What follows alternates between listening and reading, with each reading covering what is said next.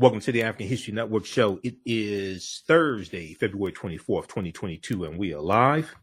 I'm your host, Brother Michael M. Hotep. We're also broadcasting on 9 10 a.m. Superstation WFDF and our Facebook fan page, The African History Network, The African History Network, and our YouTube channel, Michael Imhotep, I M H O T E P. All right, so uh, I'll be on Roland Martin Unfiltered again uh, on Friday. I was on on Tuesday, this past Tuesday, um, and I'm going to share a segment uh, from Roland Martin, Roland Martin where we uh, dealt with uh, the black farmers. Black farmers fear foreclosure as debt relief remains frozen, and, and we talked to John Boyd, president of the Black Farmers Association. But uh, today in court, the the former officers, uh, three former officers, Minneapolis police officers who were involved in the killing of George Floyd, they were convicted in federal court today on federal civil rights charges. Okay, and we're going to give you an update on what happened there. Uh, at least one of them seemed um, surprised that uh, they were convicted. The former officers, J. Alexander Kueng, um, Thomas Lane and Tou Thao were charged with depriving George Floyd of his civil rights while acting under government authority. Okay, depriving George Floyd of his civil rights while acting under government authority. And this is uh, uh, this was a federal trial. Okay, so they were found guilty. So we're going to discuss that. We'll also talk about the uh, African American farmers and uh, black farmers fear of foreclosure as debt relief remains uh, frozen. Okay, the $4 billion in debt relief that remains frozen because you had white farmers who were jealous who filed lawsuits to uh, saying that they're being discriminated against because they can't take advantage of the uh, debt forgiveness. They can't take advantage of the uh, four billion dollars in debt forgiveness because it's for uh, it's for historical discrimination against African American farmers, Latino farmers, Native American farmers, etc. All right. Now, white farmers didn't say anything when they got twenty six billion dollars in debt relief in 2020 uh, from the uh, Trump administration. They got almost $26 billion, and African American farmers only got $26 million. White farmers got $26 billion in debt forgiveness. White farmers got 26 billion in debt forgiveness. African American farmers only got African American farmers only got 26 million. Okay, but white farmers didn't uh, uh, cry out discrimination or things like this on behalf of uh, African American farmers. All right, so we'll talk about that um, as well, and then uh, we'll give you a brief update on what's going on with uh, Russia invading Ukraine uh, as well, and we see that has escalated also over the past couple of days. So we'll talk about that on today's show um, this weekend, I'm teaching my online classes, Ancient Kemet, the Moors, and the Maafa, understanding the transatlantic slave trade, what they didn't teach you in school, and from the Civil War to the Civil Rights Movement and Black Power, 1865 to 1968. Uh, visit our website, AfricanHistoryNetwork.com. You can register for those classes right now. As soon as you register, there's archive content that you can start watching you can watch the class we just did uh, this past weekend. Next class is Saturday, February 26th. This is a 10 week online class that I teach in Kemet the Moors and the Maafa, understanding the transatlantic slave trade, what they didn't teach you in school. Deal with thousands of years of history, and we deal with what leads up to the transatlantic slave trade taking place. So this class is on sale, um, $80 regularly, $130. Um, we do the sessions live. All the sessions are archived and recorded. You can go back and watch it anytime. And then it, you can use this also with your children. It's very visual. I do a PowerPoint presentation. We have book references, articles, video clips. Uh, you can use this with your children. If you've taken any of my classes before, Uh, email me at ahnshow at africanhistorynetwork.com, ahnshow at africanhistorynetwork.com, and uh, you'll get a 50% discount uh, on the classes. Okay. And then on Sundays, I teach from the Civil War to the Civil Rights Movement and Black Power, 1865 to 1968. Both of these classes are 2 p.m. to 4 p.m. Eastern Standard Time. Okay. So we posted the information here on the thread of our broadcast. You can also visit our website, AfricanHistoryNetwork.com, AfricanHistoryNetwork.com. All right, uh, let's jump into this first story because we're coming up on a break. So today we'll look at this piece here from uh, NBC News and also one from uh, the Washington Post. Um, so three officers found guilty on federal charges in George Floyd's killing.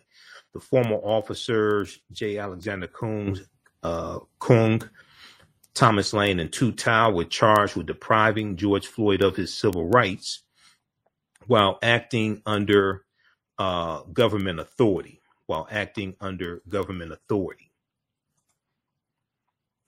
Now, uh, three former Minneapolis police officers have been found guilty of violating uh, the civil rights of George Floyd, which are federal charges. Uh, and uh, uh, a black man whose death at the hands of police in 2020 spurred protests against systemic racism around the world. Now, the former officers uh, all were convicted of depriving George Floyd of his civil rights while acting under government authority when they failed to give him medical aid. When they failed to give him medical aid. Uh, Kueng and Thao additionally were convicted of not intervening to stop their fellow officer Derek Chauvin from using excessive force. Okay. Kueng and Thao additionally were convicted of not intervening to stop uh, Derek Chauvin from using excessive force. They had pleaded not guilty. Now, uh, the three officers, Thao, Kueng, and Lane, each face up to life in prison, although such a severe punishment is unlikely. Now, they have not been sentenced yet. They were convicted uh, today. They have not been sentenced yet. And there's also another trial coming up in uh, June also. Now, the men are scheduled for a trial in June 2022 on state charges of aiding and abetting uh, murder and manslaughter. Now, the um, uh, Floyd, George Floyd's brother, said at the, said at a news conference today. Um, he said, "This is not accountability. It can never be justice because I can never get George back." And no matter how many times that I pray at night and think about my brother 24 7, it's still going to be hard. Now, the jury began deliberating on Wednesday, uh, July 23rd, after a month long trial. In closing arguments, prosecutors said the defendants had front row seats uh, to George Floyd's murder and chose to do nothing to help him while Derek Chauvin knelt on George Floyd's neck for nine and a half minutes. We'll continue this on the other side of the break. You listen to the African History Network show. I'm Michael Imhotep right here on 910 AM Superstation WFDF. Calling numbers 313-778-7600. 313-778-7600 is the call-in number. We'll be back in a few minutes. The work that I do is larger than the fashion industry. It's larger than the art world and I believe that I was born to bring newness into this world. I'm Kyemah McEntyre. I'm 24 years old and I'm an artist. I create everything from paintings to jewelry design, metaphysical jewelry to be specific, and fashion design.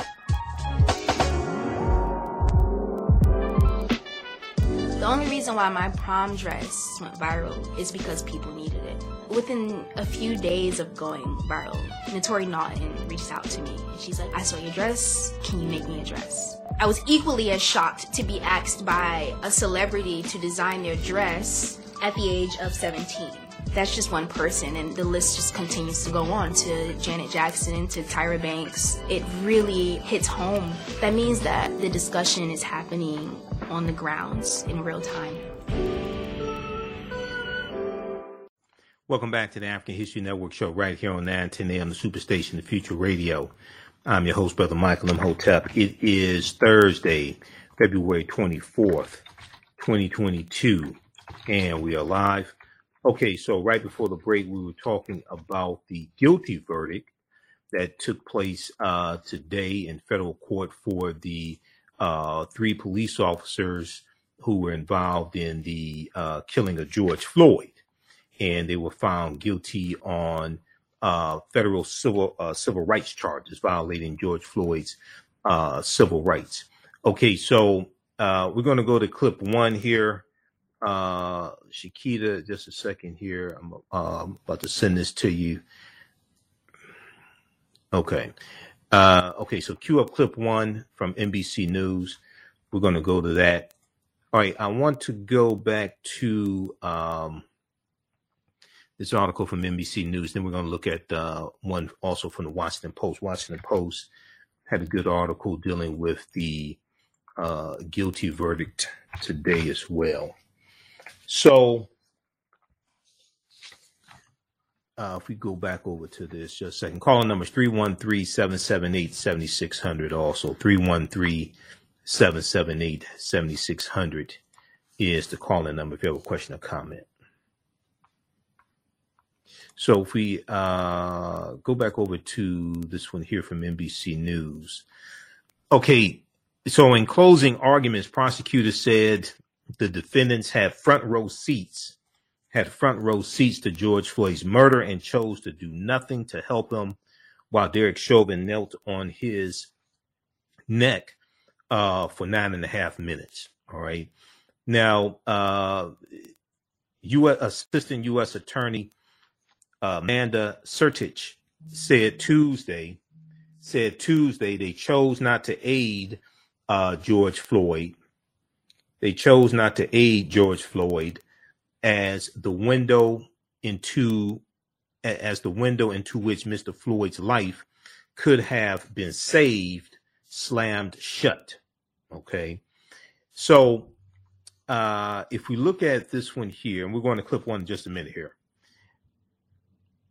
Defense attorneys argue that the men did not receive adequate training and that they relied on Derek Chauvin, who was the training officer, as the most experienced officer on the uh, on on the scene. These officers tried to devise an ex- an excuse that could let them wash the blood from their hands but following these verdicts, George's blood will forever stain them, said Benjamin Crump, attorney Benjamin Crump, and other attorneys representing George Floyd's family. They said this in a statement after the verdict was announced.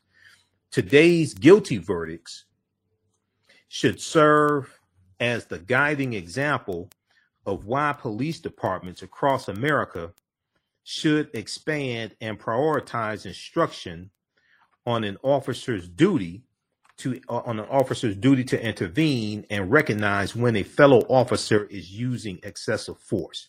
Today's guilty verdicts should serve as the guiding example of why police departments across America should expand and prioritize instruction on an officer's duty to intervene and recognize when a fellow officer is using excessive force. All right, now I want to go to uh, clip one. Uh, this is from uh, NBC News, and this is minutes after the guilty verdict was read. Let's go to clip one, please, Shakita.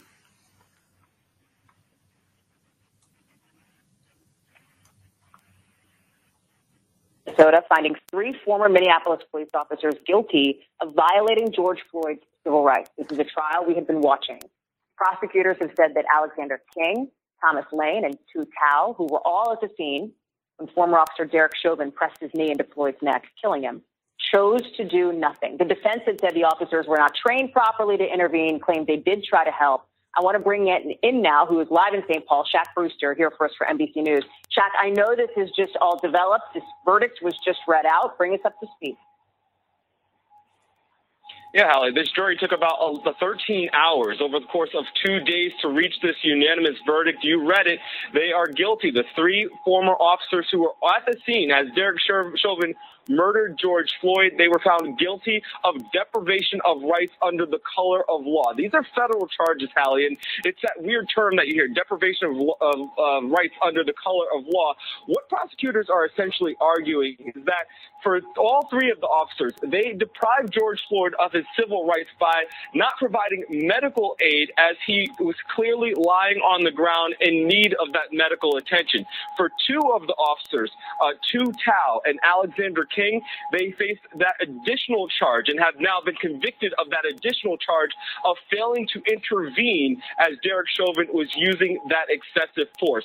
That just happening in the past couple of minutes. The jury also unanimously saying and uh, saying that the officer's inaction here led to George Floyd's death. That becomes important in sentencing. Now, how much time these officers are now facing in prison for this conviction. Well, that's not not uh, specifically clear at this point.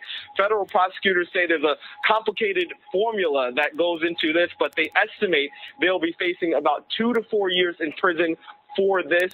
It's important to note, Hallie, that all three of these former officers also are facing state uh, right. uh, state charges for uh, aiding and abetting the murder of George Floyd. So they're not out of the uh, clear just yet. But the big news right now is that a jury of uh, eight women and four men have now convicted all three officers who were at the scene as George Floyd right. was murdered have convicted them of depriving George Floyd of his civil rights. I think that second trial set to start in June. Shaq, themes of the case, big picture here, seem to revolve around whether these defendants, now you know convicted, felt they could speak up to authority and essentially pull in, you know, the bad behavior of colleagues.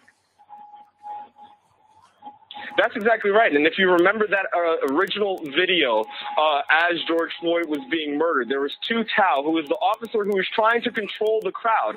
He testified. All three of these officers testified uh, in their own defense.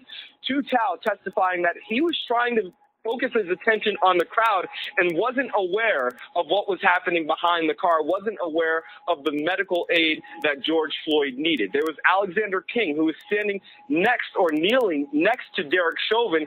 He was arguing that Chauvin was his training officer and he uh, didn't know how, or uh, he, he didn't, uh, he trusted Chauvin and didn't realize, he says, that the, his duty was to intervene. He says, uh, in, he testified on the stand that Minneapolis Police Department failed failed him and didn't tell him exactly how to intervene. He was actually at Floyd's legs. And then there was Thomas Lane, and he was one who, if you watch that video or remember the initial trial, he suggested to Chauvin, should we roll him over? And Chauvin said no. Well, he was just facing that one charge of not uh, providing that medical aid.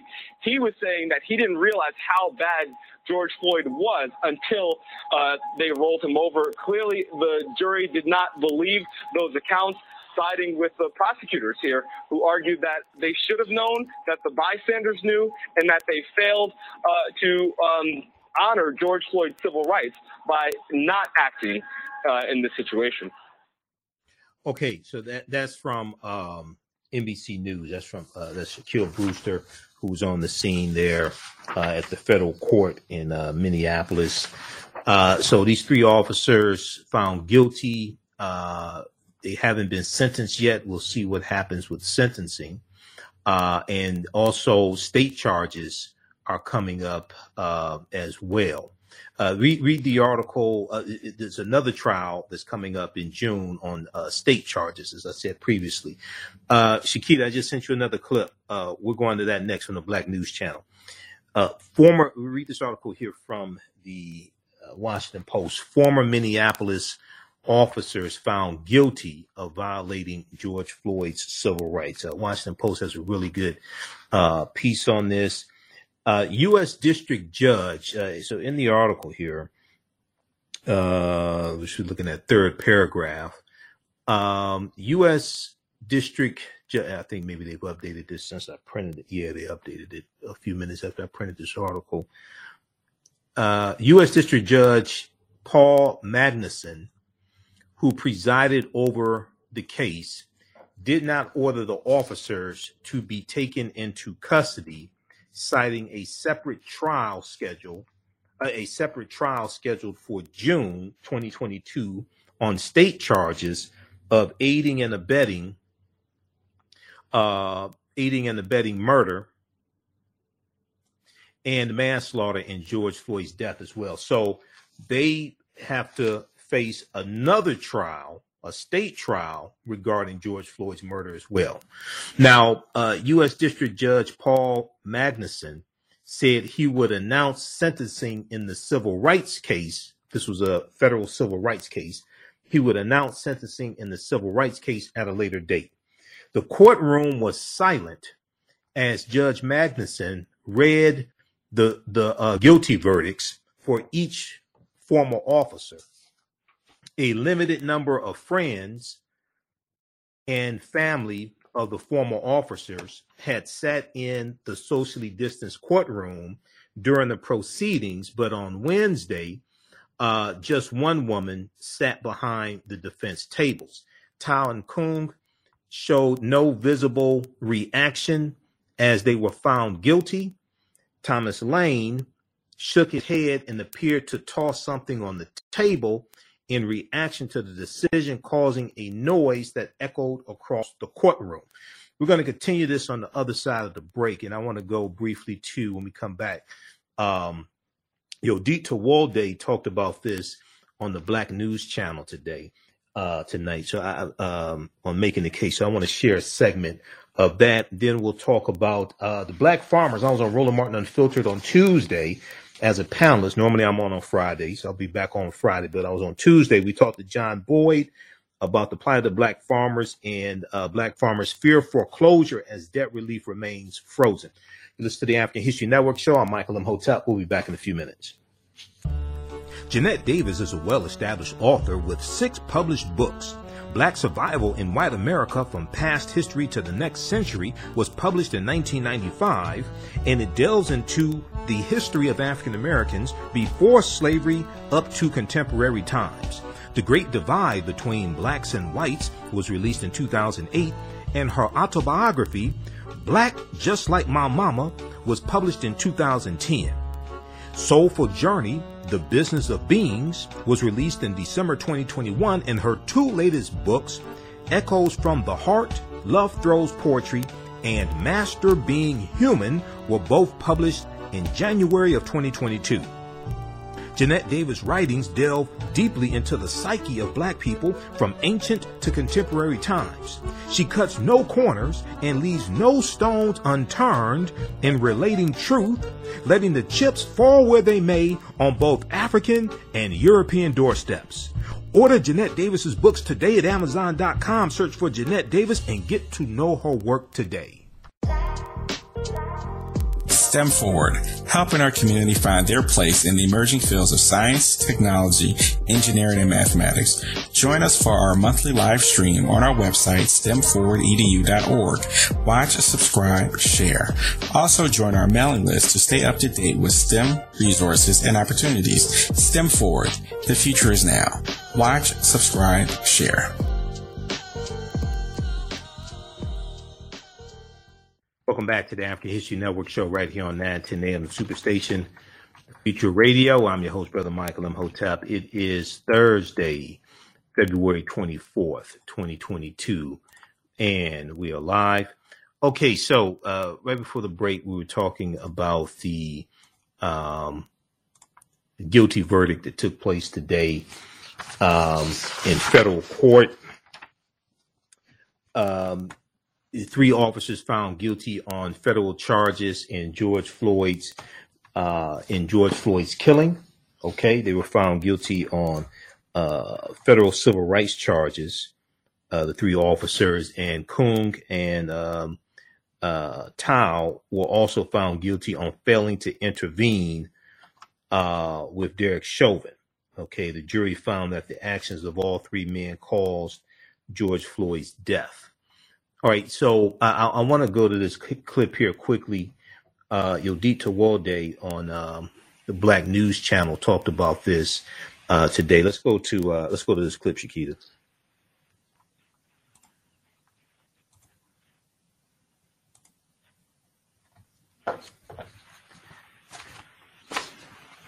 We're going to head to uh, Minnesota, where a federal jury has found former Minneapolis police officer. Tung Thao, J. Alexander King and Thomas Lane guilty of violating George Floyd's civil rights. The three officers were found guilty of depriving Floyd of his civil rights by showing deliberate indifference to his medical needs as Derek Chauvin knelt on Floyd for more than nine minutes back in May of 2020. Um, the jury also found King and Thao guilty for failing to intervene to stop Chauvin from using excessive force. Thao King, Thao Kueng, and Lane each face up to life in prison.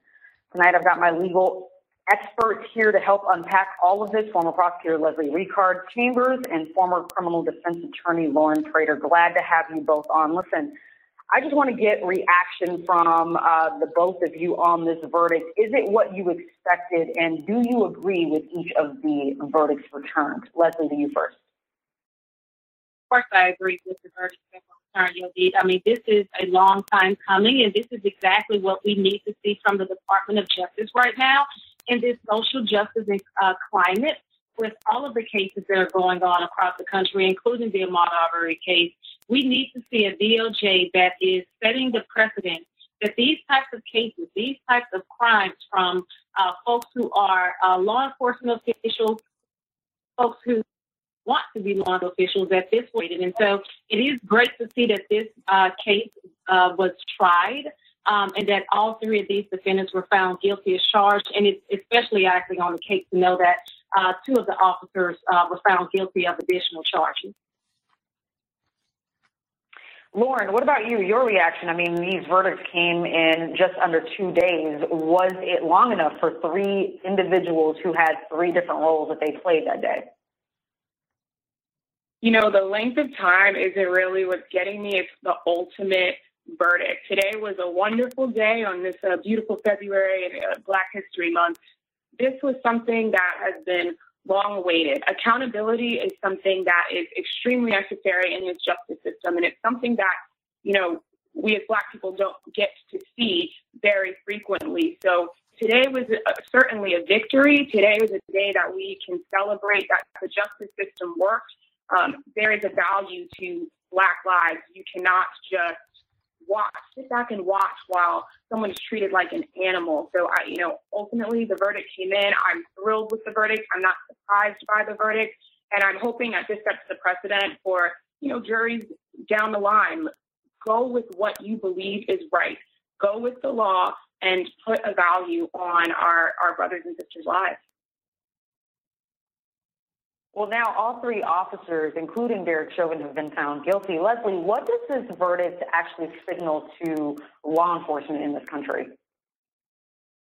Well, it signals a couple of things. It signals that um, under the color of the law, that you can't uh, violate someone's rights. And in this particular case, when a person, a citizen, whether they are under suspicion of uh, any crime, uh, when that person tells you that they can't breathe or that something is wrong, that just because they are the subject of a, a criminal investigation doesn't give law enforcement the right to violate their rights to the degree that they completely ignore all of those uh, medical related signals, right? And and and also uh, this sets the precedent that you shouldn't ignore the concerns of others. If you remember during the stage trial of, of Derek Chauvin, there was a medic, uh, an EMS person, I believe, or a fire uh, person tra- trained in uh, fi- as a firefighter, I believe. She testified that she uh, that she understood that George Floyd was in a position where he was his life was in danger, and that she could tell that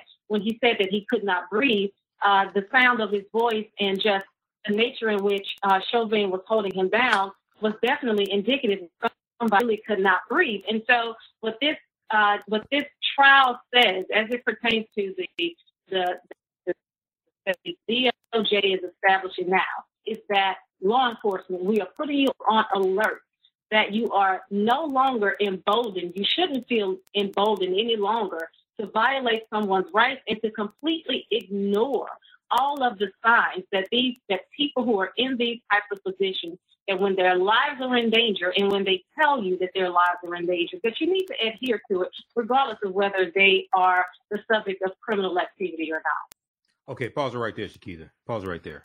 Okay. All right. So that that was a excerpt from uh, the Black News Channel today. Um, that's your D Day uh, making the case. She has an excellent show, excellent legal analysis. Uh, so her guests were former prosecutor Leslie Richard Chambers and former criminal defense attorney Lauren Prater. Okay. Uh, so check that out from um, February 24th, 2022, the Black News Channel on YouTube. All right, uh, we're going to switch gears here. Uh, I want to go to this next story. We're going to clip two from Roland Martin Unfiltered, Chiquita. So I saw this article um, from February 21st from the uh, New York Times. Black farmers fear foreclosure as debt relief remains frozen. And, you know, we, uh, uh we've, uh, talked about uh, John Boyd, president of the Black Farmers Association, here on the show before. I've talked to him a couple of times when I was on Roland Martin Unfiltered, and he was a guest on uh, he was a guest on Tuesday's show to deal with uh, this issue. Let's go to uh, clip two, Shakita.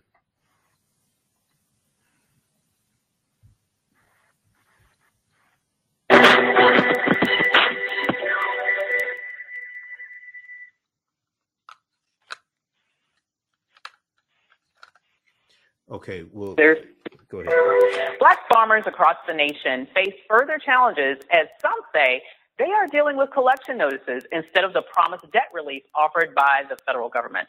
In January of 2021, the U.S. Department of Agriculture said there would be a temporary suspension of past due debt collection and foreclosures for distressed direct loan borrowers due to the economic hardships imposed by the pandemic.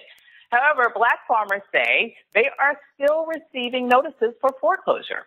Earlier this month, USDA released a two minute video addressing the notices. And I wanted to take a little time to talk to you about your direct FSA loans. In the last few weeks, you may have received some fairly ominous looking notices from us that have created some confusion in light of the fact that we're under a suspension on adverse actions. I want first to stress that there is still a suspension on adverse actions, and the FSA doesn't intend to take any action that's indicated in the notices you may have received. And then explain why you're receiving those notices anyway. In the farm financial crisis of the 1980s, the FSA, then the Farmers Home Administration, fell way short of adequately servicing the loans of our direct loan borrowers. Oftentimes, borrowers were foreclosed on without even being made aware of the loan servicing options that were available to them that frankly could have kept them on the farm. As a result of this, a network of farm advocates was spawned. And those farm advocates did a great job of raising awareness, so much so that in the Ag Credit Act of 1987, Congress very clearly delineated the processes that we must undertake to notify borrowers of primary loan servicing options. That's why you received those notices today. I want to stress that this is only to make sure that you're aware of your loan servicing options. I further want to stress that you don't need to have missed a payment in order to exercise those primary loan servicing options. I highly encourage you to reach out to your local farm service agency loan staff and explore those options and see what we can do to help you ensure that you've got a bright future in producing the food and fiber that this country. The Center for Public Integrity reports in 2021 farmers repaid about $538,000 to the USDA from February to November despite the suspension. Joining me now is the president of the National Black Farmers Association, John Boyd. Wonderful to see you, Mr. Boyd.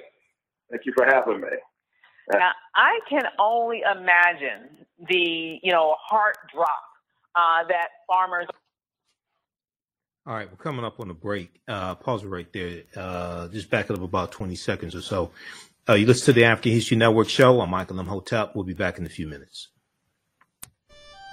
Abundant Capital Group is a real estate investment company with over 20 years of experience in real estate. They specialize in two areas of real estate. One, they solve real estate problems with creative financing solutions that give the seller the most money for their property, and two, They show individuals how to get a higher rate of return on their investment capital with real estate note investing. If you are looking to sell or need to sell your property, here is what they provide.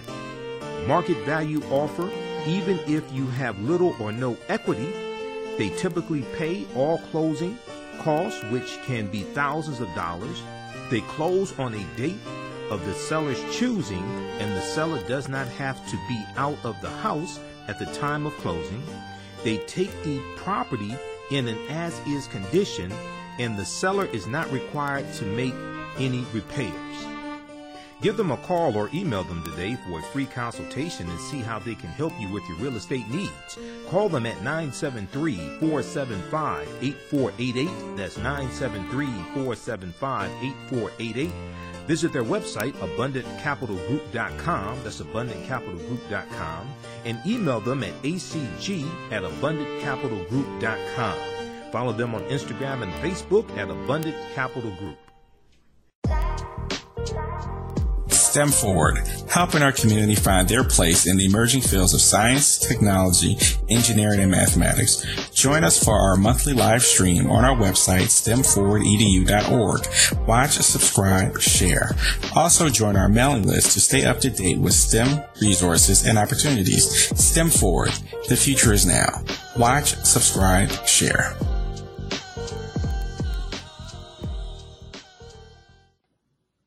Welcome back to the African History Network show right here on 910 AM Superstation, the Future Radio. I'm your host, Brother Michael Imhotep. All right, let's go back to this clip here from uh, Roland Martin Unfiltered. Uh, Dr. Avis Jones-DeWeever, was sitting in for Roland on uh, Tuesday, February 22nd. And um, we were talk we, we talked to uh, John Boyd of the Black Farmers uh, Association. Let's go back to this clip. Are feeling, especially black farmers are feeling, especially given our history of having our lands being snatched out from under us. Um, you know, what are you dealing with in terms of being able to get accurate information to the black farmers that your organization organizes? Well, uh, first of all, thank you for having me. And, and, I can't help but to jump right in on that video. You know, uh, uh, black farmers don't need, uh, you know, new loan servicing or, or call for some sort of new option, you got the best deal we're going to get 120% debt relief. And we've been blocked in 12 different lawsuits uh, by white farmers who stopped the uh, $4 billion uh, of our debt relief uh, that I personally, myself, and others worked on for over three, three decades uh, to get that relief. We didn't get it in uh, both of the settlements, the Black Farmers Settlement, which I worked on for a very, very long time. And then after uh, 2016, it was in the Farm Bill, it was taken out. And then it finally passed last March uh, by the help of uh, Senator Cory Booker and, and Senator Raphael Warnock from Georgia, put uh, $5 billion for farmers of color. Farmers of color include black farmers, Native American farmers, Hispanic farmers, Asian farmers. We finally got this little bit of justice because of all of the uh, uh, centuries of discrimination and wrongdoing. And then white farmers have the audacity to sue us and call it reverse discrimination. And we were some sort of way harming their uh, their farming operations by black farmers receiving uh, debt relief. You know, shame on white America, shame on white farmers for not understanding this uh, horrific uh, uh, history and didn't take it into consideration. The whole 30 years I was uh, trying to get that relief for black farmers, white farmers never called up, never once reached out to me and said, it was problematic or reverse discrimination. It was only problematic when it became reality mm-hmm. and when it was passed and signed into law. Uh, last July, President uh, uh, Biden said he would sit down with me to talk about next steps to come up with some sort of resolve uh, from the administration. It's Black History Month, and I'm here to remind the president uh, that, that that meeting still hasn't uh, happened. Mm. Wow. So if, if you can then explain to us so it sounds like you're in a little bit of legal limbo, right? That you have this law that is saying that you should have, and your farmers and black farmers should have debt relief. Um, yeah. But at the same time, they're getting, um, you, you know, not only these collection notices from the Department of Agriculture, you, you also have the president who is saying that he's going to do something about it, but he's yet to have that sit down with you to figure out some way that they can mitigate the damage that the lawsuit is, is putting against you with regards to the white farmers' actions. Does it feel like you're in a little bit of a sort of conundrum here? I mean, where, what are black farmers to do at this point? I think what, what the the administration came out with a, some sort of equity commission uh, that they think is, is going to be helpful. We don't need another commission to talk about these the stagnant numbers that I've shared with you and Roland and, and the panel uh, before. We we need action. Yeah. We need relief. We need uh, access to credit. We need loans. And uh, and when that when that gentleman was talking about loan servicing, white farmers was getting debt relief. That's what debt relief is. 1951, S as and Sam.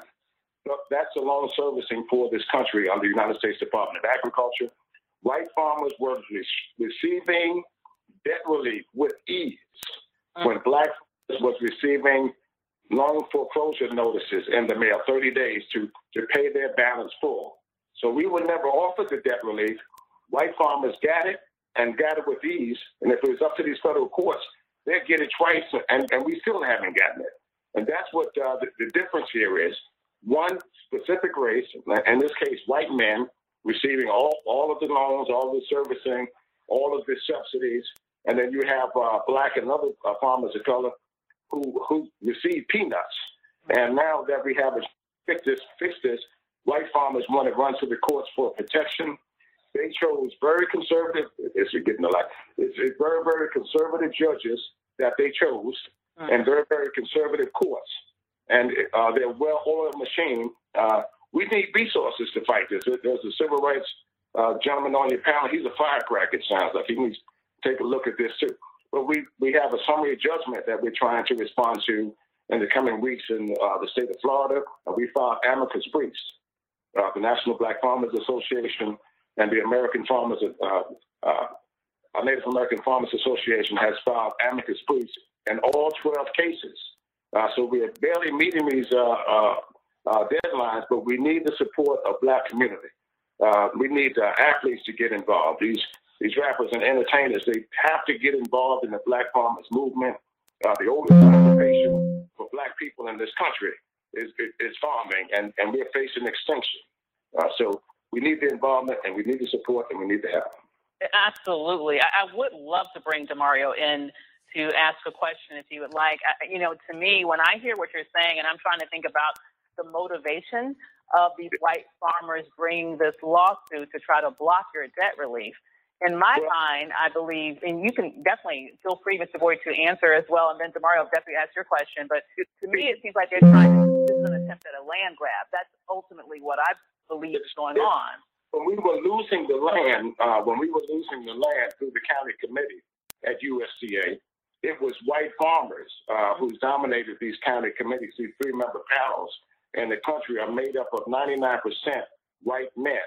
Mm-hmm. Those farms that were in federal inventory all went to white farmers, uh, 99% who served on the county committee. Mm-hmm. So it was a legalized way by the United States Department of Agriculture to take away land from, from black farmers. Uh, after we got the, the, land from Civil War, that 20 million acres of land we owned at the turn, turn of the century, mm-hmm. we're down four and a half million acres.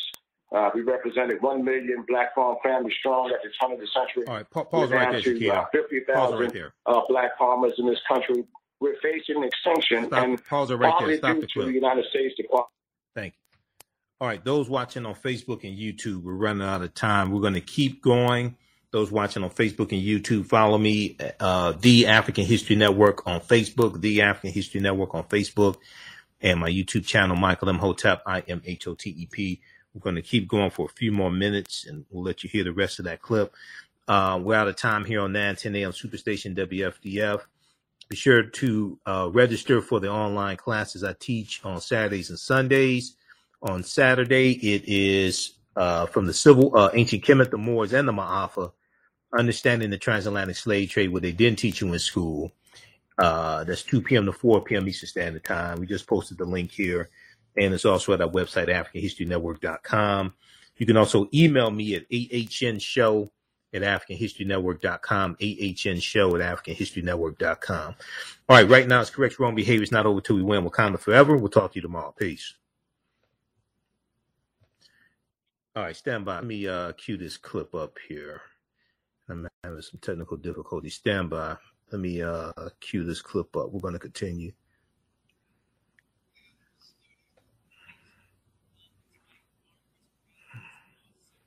Okay, just one second here. Uh, so we need the involvement and we need the support and we need the help. Absolutely. I, I would love to bring Damario in to ask a question if he would like. I, you know, to me, when I hear what you're saying, and I'm trying to think about the motivation of these white farmers bringing this lawsuit to try to block your debt relief. In my well, mind, I believe, and you can definitely feel free, Mr. Boyd, to answer as well, and then Damario definitely ask your question. But to me, it seems like they're trying. This is, this is an attempt at a land grab. That's ultimately what I believe is going on. When we were losing the land, uh, when we were losing the land through the county committee at USDA, it was white farmers uh, who's dominated these county committees. These three-member panels in the country are made up of 99% white men. Mm-hmm. Those farms that were in, federal inventory all went to white farmers, uh, 99% who served on the county committee. Mm-hmm. So it was a legalized way by the United States Department of Agriculture to take away land from, from black farmers. Uh, after we got the, the, land from Civil War, that 20 million acres of land we owned at the turn, turn of the century, mm-hmm. we're down four and a half million acres. Uh, we represented 1 million black farm families strong at the turn of the century. We're down to uh, 50,000 uh, black farmers in this country. We're facing extinction and partly due to the United States Department of, uh, of Agriculture. So they're going to have to help us fix this. And I believe that Secretary Vilsack was the wrong person to send back mm-hmm. to USDA when he's had two terms to fix it.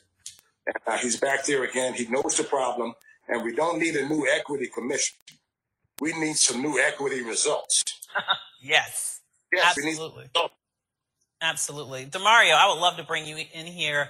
You know, what are your thoughts about what black farmers can do right now? It's interesting that these white farmers are coming in and, and I, and I completely agree. It's, it's, it seems like a delay tactic to say, oh, let's form a commission. No, let's act. Panels, studies, that's all just delay tactics and ways to keep us from getting the justice that we deserve. As Brother Boyd stated, we don't need commissions, equity commissions. We need equity.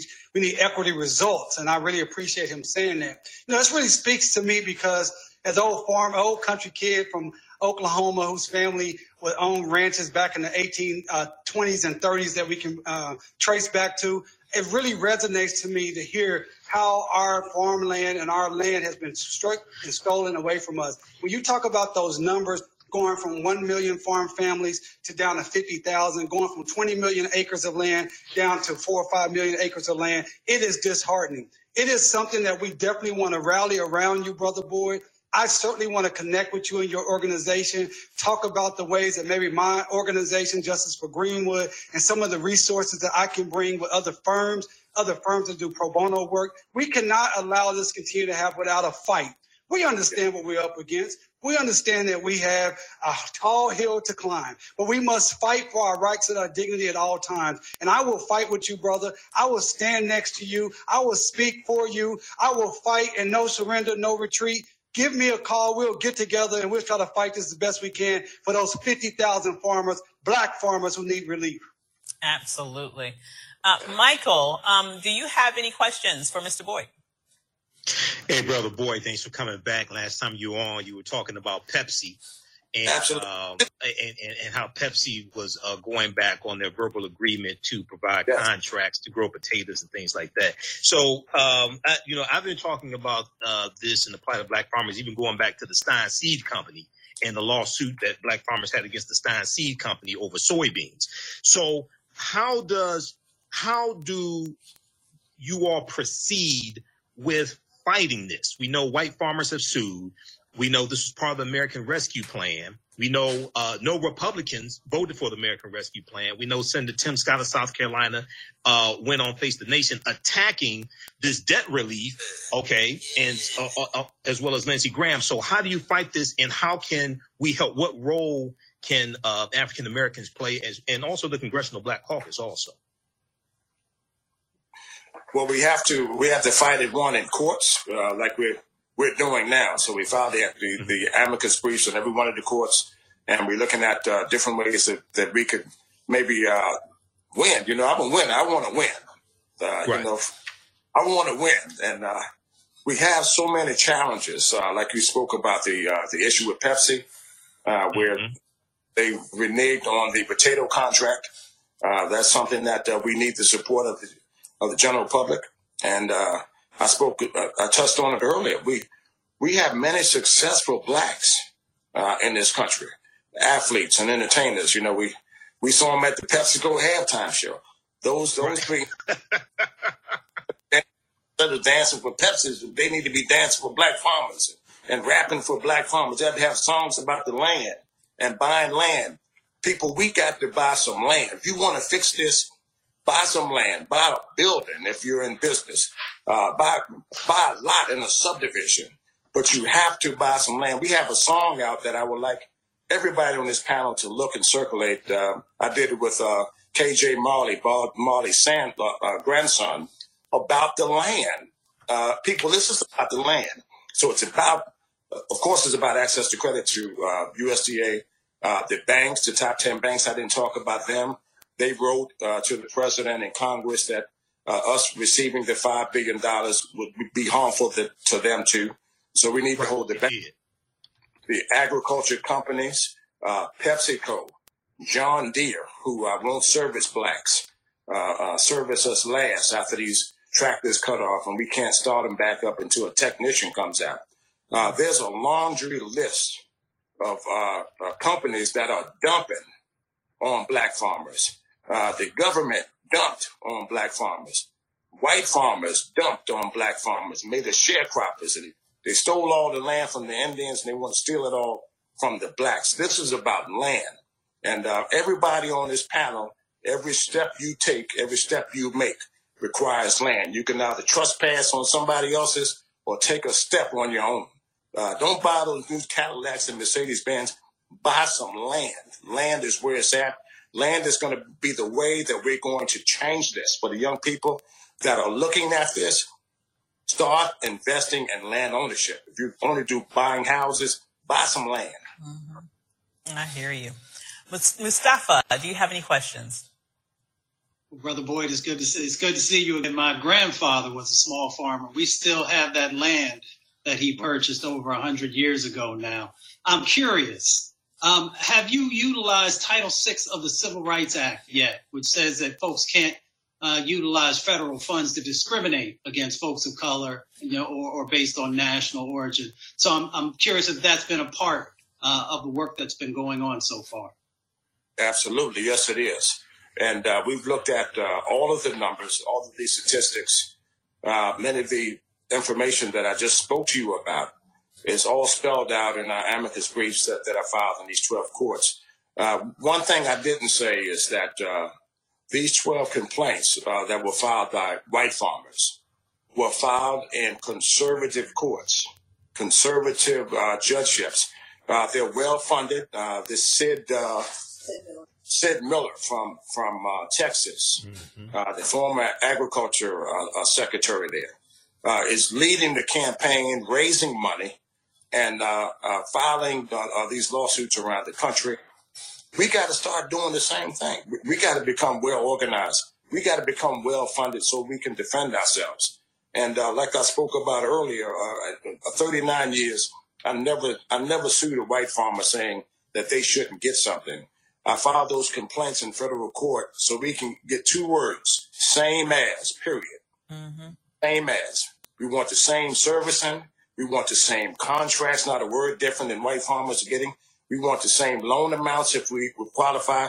We want the same amount of subsidies. People, same as.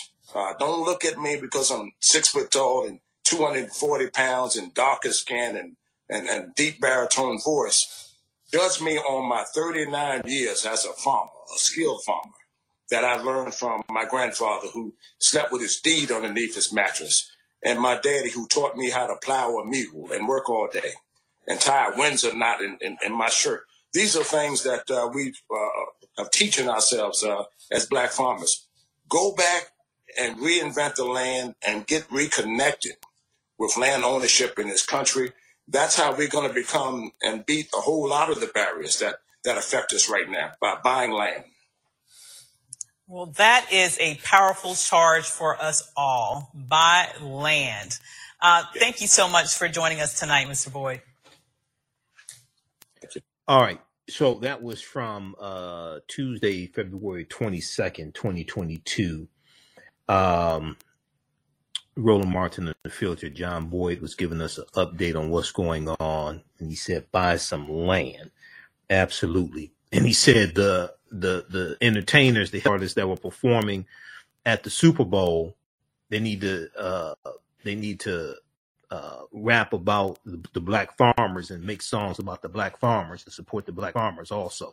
I totally agree with that. Um, Dr. Dre paid seven million dollars to uh, be able to put on that Super Bowl show. Okay, that lasted 13 minutes. Okay, so you, you, you figure out the math on that, how much it costs per minute. He paid seven million dollars to be able to do that. Uh, one of the articles I was uh, showing on the screen here uh, while I played that segment, we talked about this story back when it uh, came out in May of 2021. This is what this is one of the things that John Boyd was talking about. Banks fight four billion dollar debt relief plan for black farmers. Banks fight four billion dollar debt relief uh, plan for black farmers. Lenders are pressuring pressuring the agriculture department to give them more money saying quick repayments will cut into profits. Okay so you had 10 banks i think it was i think it was 10 i think the number was 10 who are putting pressure on the agriculture department saying wait a second if you give these black farmers this debt relief they're going to pay off their loans sooner and we're going to make less interest on the loans and that's going to that our shareholders are not going to be happy. This is what john boyd was just talking about. The biden administration's efforts to provide $4 billion in debt relief to minority farmers is encountering stiff resistance from banks encountering stiff resistance from banks which are complaining that the government initiative to pay off the loans of borrowers who have faced decades of financial discrimination will cut into their profits and hurt investors. Will cut into their profits and hurt investors. The debt relief was approved as part of the $1.9 trillion uh, stimulus package that Congress passed in March of 2021, the American Rescue Plan, that no Republicans in the House or the Senate voted for, even though you have some Republicans in the House trying to take credit for the good things that the American Rescue Plan did. No Republicans in the House or the Senate voted for the bill. Zero. And the uh, the debt relief was intended to make amends for the discrimination that black and other non-white farmers have faced from lenders and the United States Department of Agriculture over the years. But no money uh, has yet gone out the door because lawsuits were filed by white farmers saying that they were being discriminated against and their and their constitutional rights are being violated because they can't take advantage of the debt relief. But white farmers have already had debt relief. There've already been debt relief programs for white farmers that African American farmers were excluded from. Instead, the program has become mired in controversy and lawsuits. In April, white farmers who claim that they are victims of reverse discrimination sued the U.S. Department of Agriculture over the initiative. Now, three of the biggest banking groups, uh, the bankers, the, the American Bankers Association, the Independent Community Bankers of America, and National Rural Lenders Association are waging their own fight and complaining about the cost of being repaid early. They're saying, wait a second, if you if you give them this debt relief, they're going to pay the loans off early. We're not going to make as much money off of them. So we can't have that. Their argument stems from the way banks make money from loans and how they decide where to extend credit. When a bank lends money to a borrower, like a farmer, it considers several factors, including how much interest it will earn over the lifetime of the loan and whether the bank can sell the loan to other investors. By, by allowing borrowers to repay their debts early, the lenders are being denied income they have long expected, they argue. The banks want the federal government to pay money beyond the outstanding loan amount so that banks and investors will not miss out on interest income that they were expecting or money that they would have made reselling the loans to other investors. Read the rest of this article here. We talked about this back in May 2021 when the story broke. Banks fight $4 billion debt relief plan for black farmers. Let's check that out from the New York Times, okay? All right, and then this other uh, article here. This is from truthout.org. Truthout.org. Promised debt relief. Some black farmers instead get collection notices. Promised debt relief. Some black farmers instead get collection notices. And then also this one here from the New York Times. Black farmers fear foreclosure as debt relief remains frozen.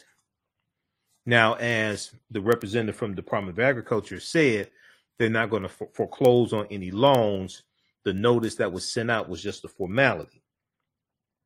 Okay, um, but this goes goes in and talks. So this is from February twenty first, twenty twenty two, and this talks uh, some more about the American Rescue Plan and uh, the lawsuit, but it talks about the notices that they've uh, been getting uh, also and how the farmers are falling further behind in debt. Um, where is this here? Let's go here. Instead, Mr. Smith, they talk about Brandon Smith, who's a farmer, a fourth generation cattle rancher from Texas, Brandon Smith.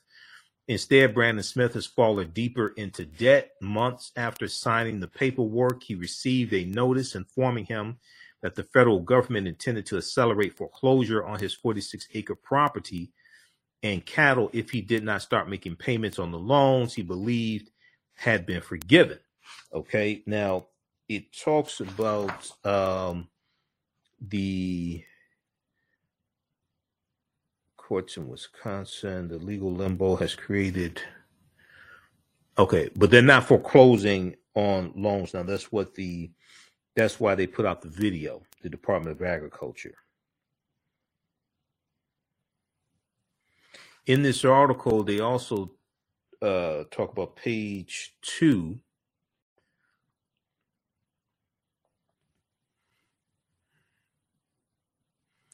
Okay, the law was intended to the American Rescue Plan. The debt forgiveness in, in the American Rescue Plan was intended to help remedy years of discrimination that non white farmers have endured, including land theft and the rejection of loan applications by banks and the federal government.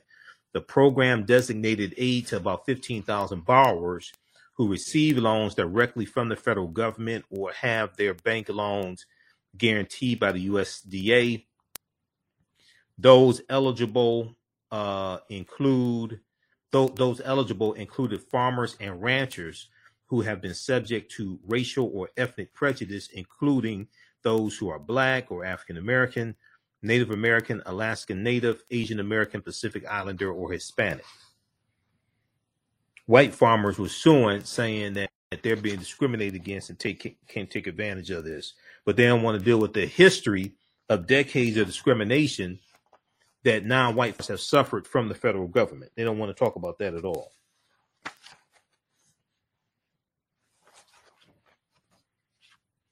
Then it goes on to say banks were unhappy that the loans would be repaid early. Banks were unhappy that the loans would be repaid early, depriving them of interest payments.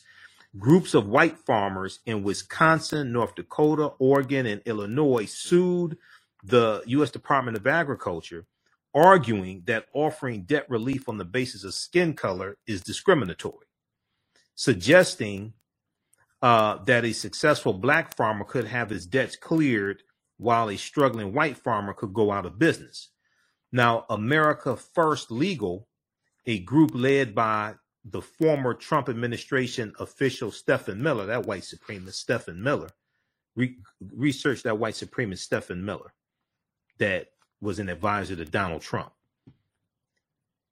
Stephen Miller's America First legal group filed a lawsuit making a similar argument in U.S. District Court for the Northern District of Texas to block the, the block the debt relief for for uh, black farmers and, and non-white farmers. Last June, before the money started flowing, a federal judge in Florida blocked the program on the basis that it applied quote, strictly on racial grounds, end quote, irrespective of or regardless of any other factor. Okay, so read the rest of this uh, article here. This is from February 21st, 2022. Black farmers fear foreclosure as debt relief remains frozen. This is from uh, the New York Times. Okay, how's everybody doing here? We'll post a link here to this article. You can read that. All right. Um, we're gonna do a very, very quick update on Ukraine. We'll talk about this some more tomorrow. I'm working on a presentation that well, I have to do Roland Martin Unfiltered on Friday for two hours. And that means I gotta read about do about three hours worth of reading of articles to prepare for the show. And then I'm also working on a presentation, a Black History Month presentation I have to do for a church Saturday morning about 10 a.m. And then two o'clock on Saturday, I have to teach my online class. Um, ancient Kemet, the Moors, and the Maafa, understanding the transatlantic slave trade, what they didn't teach you in school. So it's a busy, uh, it's a busy time right now. Uh, I want to go to, let's see, let's go to this here from, uh, it, we have updates from uh, New York Times on, let's look at the updates because I have Washington Post, New York Times, and NBC News up dealing with uh, Ukraine let's look at the updates here from um, the New York Times, the live update in the New York Times. And we're going to go to this clip here from NBC Nightly News here in just a minute. Oh, what is this doing? All right, who um, who still needs to register for uh, the 10 week online courses that I teach on the weekends. Our next class is uh, this Saturday and Sunday.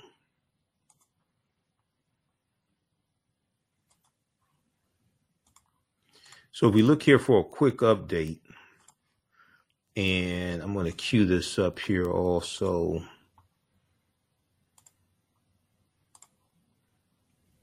Okay, Russia launches full scale invasion of Ukraine.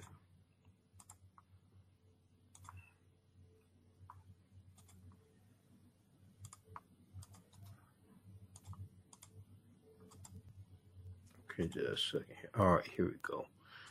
Um, and can we get this queued up?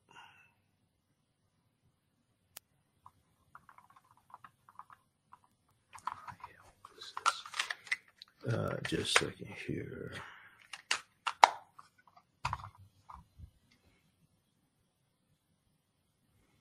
Okay, let's try to get that queued up also here.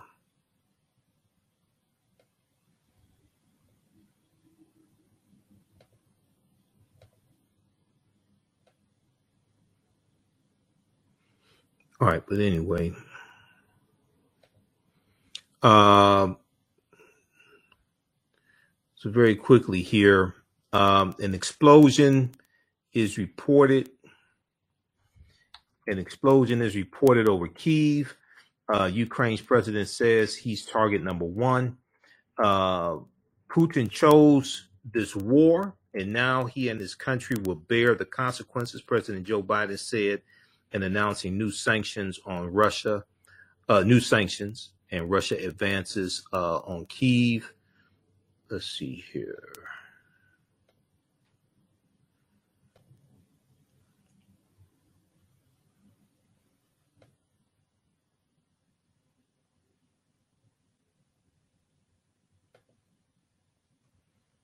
Okay, let's cue that up.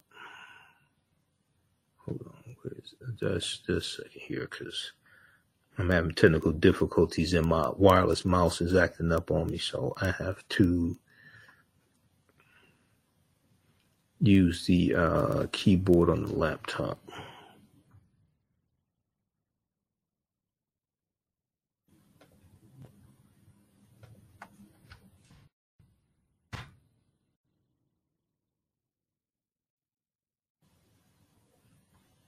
Uh, okay, hold on.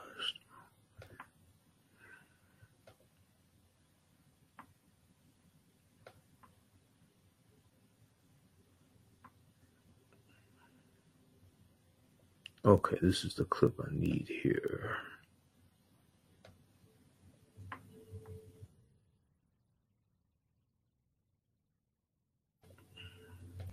All right, let's cue that up.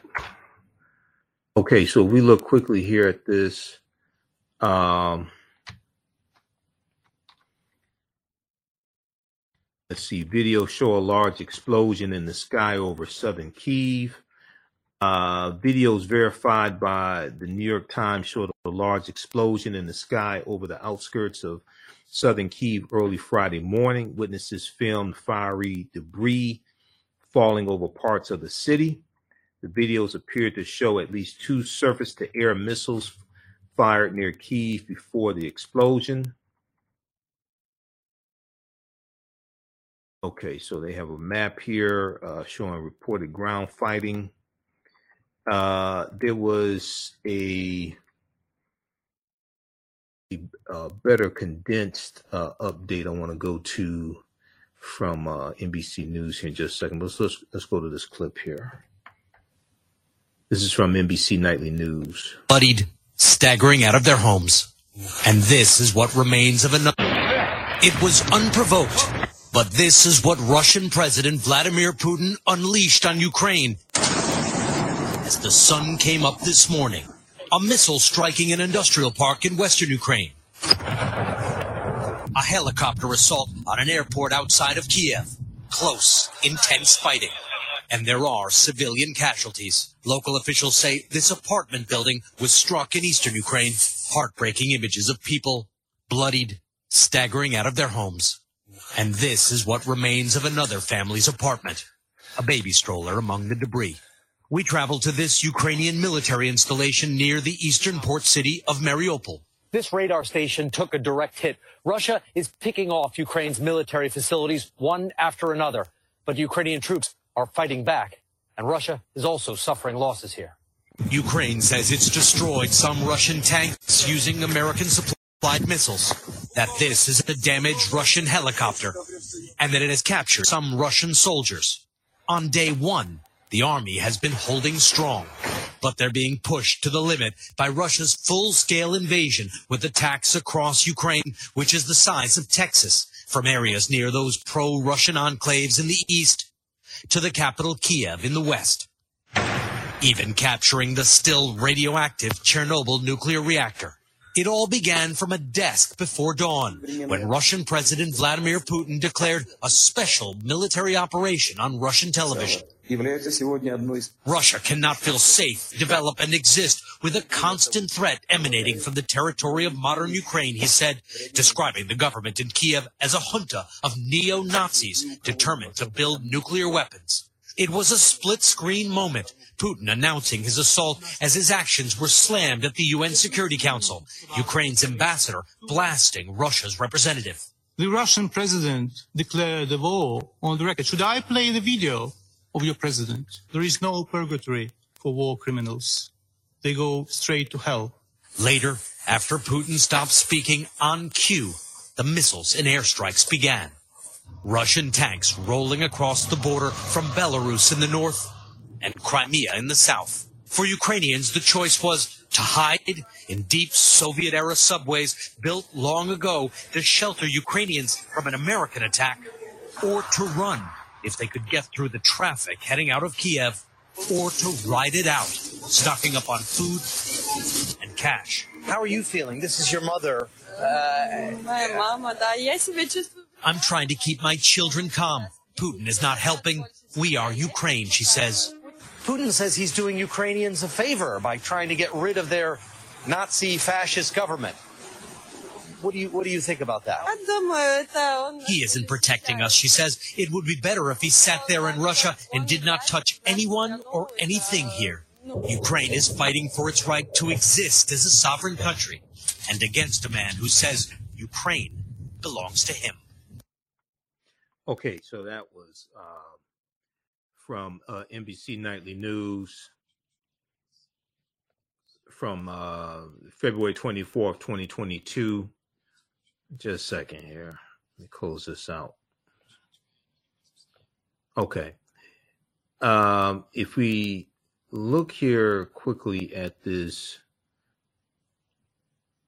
article from the Washington Post, because uh, Putin is using this lie that he's trying to denazify Ukraine. That's why he's invading and has like 200,000 troops to invade. Okay, how many how many Nazis are you? How many neo Nazis are you saying that are there?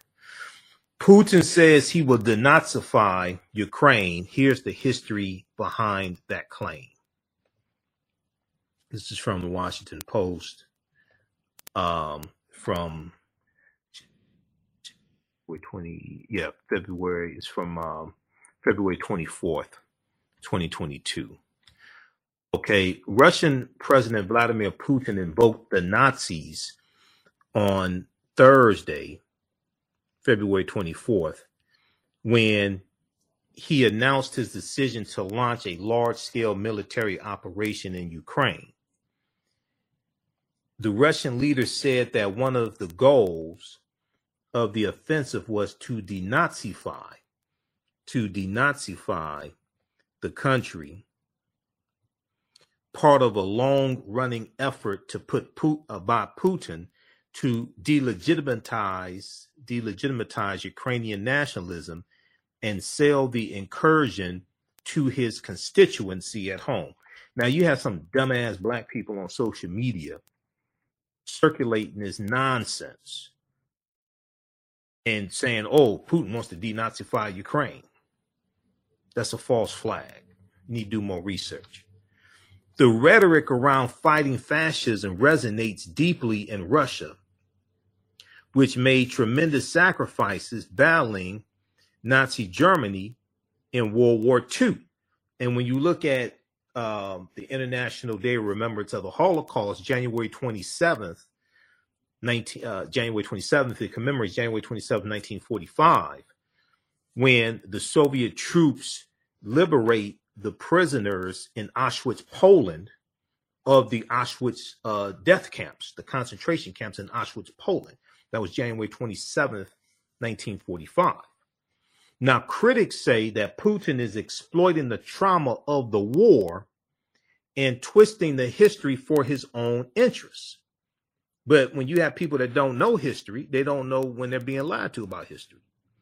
In his narrative, the West overlooked the role the Soviet Union, Russia's predecessor, predecessor state, the Soviet Union, the predecessor to Russia, in his in Putin's narrative, the West overlooked the role the Soviet Union played in the fight. In the war's aftermath, the United States and other Western nations formed the NATO military alliance as a bulwark against the Soviet Union. Now, Putin sees NATO as an existential threat and Ukraine's bid for membership as a red line for Russia's security. When Putin was growing up, the Second World War was at the center of Soviet identity, and the enemies were the fascists. Said Timothy Snyder, a professor of history at Yale University. Yale, uh, Yale University. The irony now, Professor Snyder said, is that Putin appears to be fighting a war the way that actual Nazis did. He appears to be fighting a war the way actual Nazis did, invading neighbors on the pretext that their borders are irrelevant. Putin's attempt to recast Ukraine's government as fascist drew widespread condemnation on Thursday, February 24th, including from Ukrainian President Vladimir Zelensky, who is both Jewish and had family members die in the Holocaust. So Putin's lie is being exposed. Three of President Vladimir Zelensky's great uncles were executed as part of the German led genocide of European Jews during World War II. The president said on a trip to Jerusalem in 2020, Vladimir, Vladimir Zelensky said this on a trip to Jerusalem in 2020. His grandfather, who was the brother, uh, his grandfather, who was the brother of those killed, survived. 40 years later, his grandson became president, uh, Vladimir Zelensky said in an, in an address. Now, the Ukrainian leader also fired back at uh, Putin's Nazi claim Thursday, saying on Twitter that Russia had attacked Ukraine just as Nazi Germany did. Russia attacked Ukraine just as Nazi Germany did. One of World War II's worst massacres took place near the Ukrainian capital in 1941 when German led forces killed tens of thousands of Jews in the ravine of Bob, uh, Bobby, uh, Babi Yar, Y A R. Zelensky said on Twitter, addressing Putin, quote, as of today, our countries are on different sides of world history. As of today, our countries are on different sides of world history. Russia has embarked on a path of evil. Now, according to Michael McFaul, who was on, who's been on MSNBC uh, all day long the past uh, couple of days or so, according to Michael McFaul, a former U.S. ambassador to Russia, he said, "quote There is a history of some Ukrainians fighting on the Nazi side, but a very small group, because all, all people have had traitors." But Jews had collaborators and traitors. You know, all people have had traitors. But you you don't have two hundred thousand Soviet troops, uh, uh, uh, Russian troops going to Ukraine for a handful of Nazis or neo Nazis. Michael McFaul made these remarks in an appearance on MSNBC on Thursday. Putin, he said, quote, is pulling out that thread from history to say that what you had was a neo-Nazi usurpation of power in Ukraine in 2014 when Ukrainian protesters ousted the Russian backed leader and the new government pushed to join NATO. In response to those protests, Russia invaded and annexed Crimea, uh, the Crimean Peninsula from Ukraine in 2014 and began backing a separatist insurgency in the country's east the conflict there has simmered for years. All right. So uh, now Putin is trying to paint Vladimir Zelensky's government as Nazis supported by NATO, Michael McFaul said. According to Putin, he must fight to save the Russian speaking community in eastern Ukraine.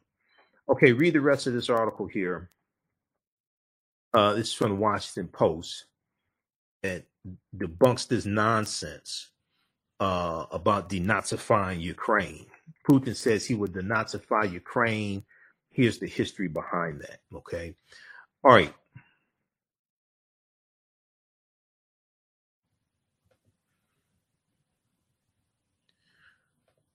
Okay. Um, be sure to register for the online class I teach on uh, on the weekend.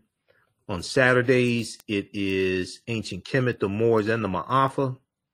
Understanding the transatlantic slave trade, what they didn't teach you in school. Um, I do a PowerPoint presentation. We have book references, articles, video clips, and we deal with thousands of years of history and what leads up to the transatlantic slave trade taking place. So you can use this information with your children also. I would say the content is uh, PG 13 and uh, it's very interactive. You know, we have a ton of information in it. It's very visual.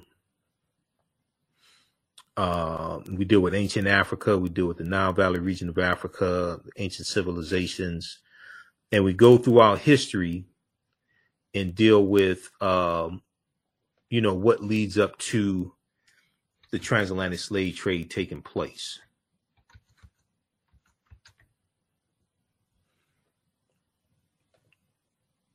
Okay, let me flip over this here. So uh, I'll post the link again. You can register for the class. Then also, it's at our website, AfricanHistoryNetwork.com. Um,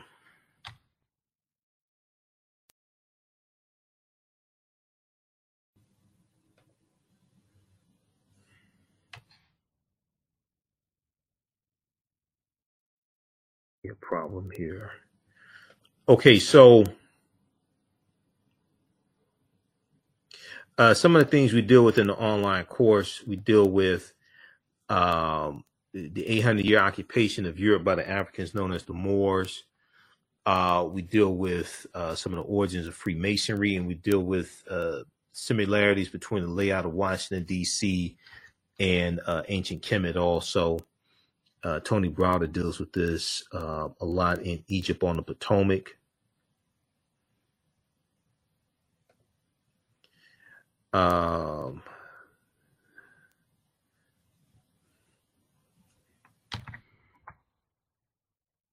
Browder deals with this a lot in Egypt on the Potomac also, and that's one of the books we use in the class. So we deal with uh, the first Holy Trinity of Asar, Aset, and Heru, who the Greeks called Isis, Osiris, and Horus. And we, we, we deal with a timeline of history as well, thousands of years that lead up to the transatlantic slave trade taking place. Okay. Um, when we look at the Tekhen that comes out of the mythology of Asar, Set, and Heru, the Greeks called it an obelisk. There were approximately 1,200 Tekhenu built in ancient Kemet, um, but only about a dozen are found today in Egypt. Uh, and many of the Tekhenu removed from Egypt are now in Istanbul, Turkey, uh, London, England, Paris, France, Berlin, Germany, New York, New York, Rome, Italy, Vatican City, and elsewhere throughout the world. The Tekhenu are now called obelisks by their new owners and few know their origin or that they symbolize the resurrection of the African king Asar. Uh, if you read uh, Egypt on the Potomac, uh, page 17, Browder breaks this down there. Now, I'm going to just deal with a couple of quick things here because I'm having some technical difficulties here. So, the word Mason is derived from the Latin words mass and sun.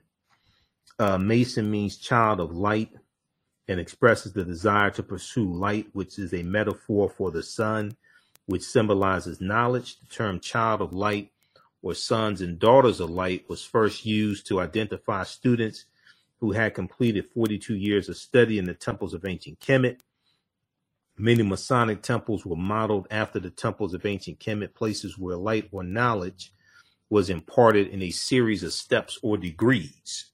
Okay.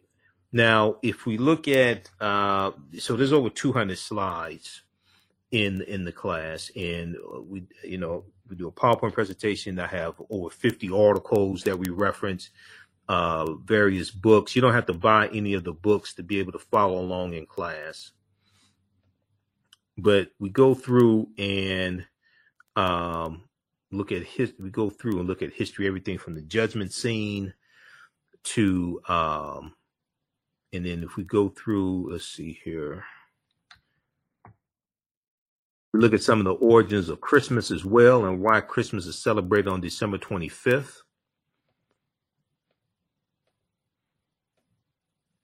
One thing that's important to understand uh, is the patron saints.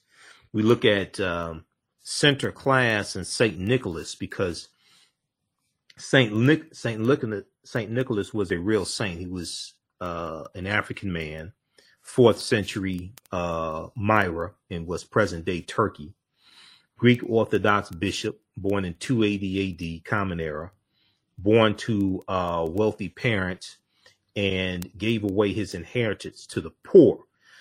And one of the things we talk about is um, Class, who is the religious uh, is a religious character that we see in Holland and the Netherlands, things like this. Sinterklaas in Dutch means Saint Nicholas. Okay, Sinterklaas in uh, the Dutch language means Saint Nicholas, and we we're going to see um, that is going to be this religious figure of Sinterklaas that wears wears uh, red and white. We're going to see that is uh, this religious figure that then um, gets transformed into Santa Claus. Okay, it's this religious figure of Sinterklaas that gets transformed into Santa Claus, and Santa Claus wears red and white also. We're going to see that um, Sinterklaas gets introduced by the Dutch to the U.S., to the colonies in the early 1700s, even before the American Revolutionary War. You have an influx of Dutch coming in, and they bring uh, Sinterklaas with them. Okay, and Sinterklaas has a um, a sidekick who's a Moor named Zwarte Piet, Black Pete so we get into this mythology uh, in in the class, and this deals with the dehumanization, the the, the uh, dehumanization of the Moors also. Okay, uh, uh, Piet means Black Pete, and in one of the versions of the story, Black Pete is a, is a Moor who is uh, really a, a slave to Sinterklaas. Some say a servant, some say a slave to Sinterklaas. But Black Pete was introduced um, in a children's book in 18 right about 1850 and and you have uh this um parade of people dressing up as black pete in uh, the netherlands around december 5th uh, and they're wearing uh, they put they put on uh, uh, blackface makeup afro wigs red lipstick on their lips things like this to imitate Black Pete, go, usually gold hoop earrings as well, to imitate Black Pete. But this is very dehumanizing. And there's been each year, there's more and more backlash against this uh, celebration that takes place. All right. Dominique said, thanks for being consistent. It's, this ain't easy, trust me. Um, so we deal with the origins of the you know immaculate conception story and the virgin birth and the adoration uh things like this. These are very ancient stories that date back to at least uh 3300 bc in ancient nubia ta-nehisi. These are stories retold over and over again adapted to various people's cultures uh, we deal with why christmas is celebrated on december 25th as well so we go throughout history to understand what happened to us. We look at the, uh, you know, even before slavery existed, we deal with the African presence in the Americas and in South America going back at least 56,000 years ago. We look at some work from Dr. David Imhotep, who wrote the book, The First Americans Were Africans, Documented Evidence. Some of you all have seen the interviews I've done with him. He's a friend of mine. I've interviewed him a number of times. Some of you have heard the um, seen some of the interviews. Some of you have read, have read his book. His new book is out. His second one, The First Americans Were Africans, uh, revised and expanded. Uh, we deal with some. We look at some of the pre-Christian origins of Christmas as well. the uh, festival of Yule, uh, Saturnalia, the Roman festival of Saturnalia, the Persian festival of Mithra.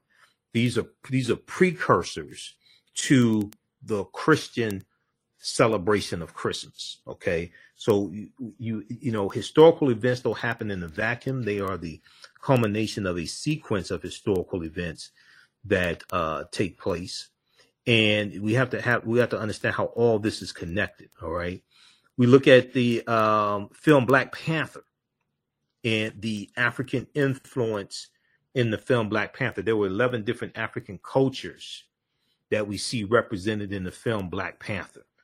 Um, and when we look at when you see the Panther deity of of of um, of Bast, the, the the Black Panther, the, the the Black actual Panther deity that they say watches over the people of Wakanda. Uh, well, Bast or Bastet in ancient Kemet was an ancient Egyptian goddess or ancient Kemetic goddess or Neter, worshipped in the form of a lioness and later a cat uh, she was a, a Neter of warfare in Lower Kemet and worshipped as early as the second dynasty or around 2890 BCE before the Common Era. When we look at the um, when we look at Wakanda in the comic books and Wakandan Wakandan religion and its tribes, the religion of the Wakandan people, and Wakanda is made up of 18 different um, clans of people, or 18 different uh, cultures. Okay. Um, you have the uh, Jabari tribe, you have the crocodile uh, tribe, things like that. Uh, Wakanda, even though it's one nation, are different ethnic groups in Wakanda. There's 18 different tribes that make up the people of Wakanda. So the religion of the Wakandan people first developed through the pilgrimage to the land in their conflict with the originators, the gods of Wakanda formed uh, from the heroes of humans within the tribe. Ascending to the status of a god, these heroes became known as the Orisha. Now, the Orisha are the name. That's that's what the deities in the uh, uh, spiritual system of Ifa practice amongst the Yoruba in Nigeria is called the Orisha the, the, the, the deities, the forces of nature, just like the Neteru, they're called the Orisha. Taking the names Kokou, Thoth, now Thoth is what the Greeks call Dehuti. Okay, Dehuti is the one that delivers the annunciation to the virgin Auset that she's going to give birth to by uh give birth to uh, uh Heru, who the Greeks called Horus what you call an immaculate conception. That's Dehuti, who is the Neter of divine articulation of speech and science and mathematics, things like this. That's Dehuti that has the the the ibis, the deity with the ibis head. That's Dehuti that delivers the immaculate conception. Okay, well the Greeks called Dehuti Thoth. So you have the names Kokou, Thoth, Bast, coming from Bastet, from ancient Kemet, Mujaji, and Ptah, which is one of the original Neter, Ptah, coming from ancient Kemet, and Nyami. The Orishas' origin origins date back to the ancient Egyptian beings known as the Ennead. Now, this is straight from the Black Panther comic book. This is straight from the the the world of Wakanda. The Ennead is Greek, which means nine. It refers to the original nine, Neteru, the Ennead. So when you get into, um, so this is just a few other things that we deal with in the class. The class is deep. That's why it's 10 weeks, right? What are the Ennead? Ennead means group of nine in Greek. In Kemet, they were called Pes, uh, uh, Pesjet. The nine Neteru were Atum, the sun, Shu, air, Tefnut, moisture, Geb, earth, and Nut, sky, Asar, and Aset, Seth, and Nephthys. Okay? You read pages uh 274 to 277 of Ancient Egypt by Lorna Oakes and uh, Lucia Gahlin, and also Valley Contributions to Civilization. It breaks this down, dealing with the Ennead. Well, that's all in the Black Panther comic book. So when we deal with Black Panther and, and especially the movie Black Panther, uh, I've done lectures on this. I mean, the, the uh, Black Panther man reconnects us to African history and culture. It's a deep movie. I had to do a lot of research to really be able to do my lectures dealing with the film Black Panther. Okay, so um, and then the mo- the language spoken in the film Black Panther is isiXhosa. isiXhosa is a Bantu language. All right, just like Kiswahili is a Bantu language as well. The language spoken in the film Black Panther is a real language. It's isiXhosa, and it's spoken in Southern Africa.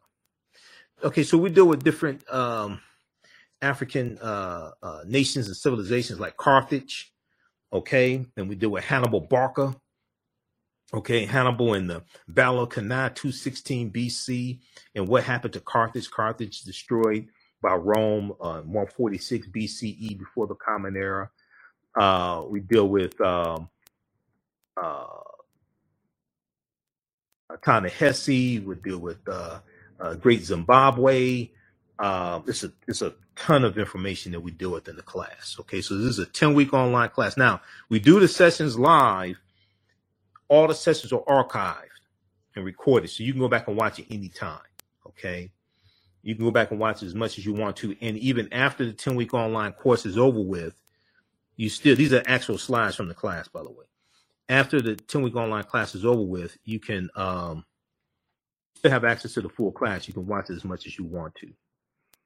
Right? And, so, and we deal with the Moors, uh, the Africans known as the Moors, the, going into the Iberian Peninsula, the day known as Spain and Portugal in 711 AD.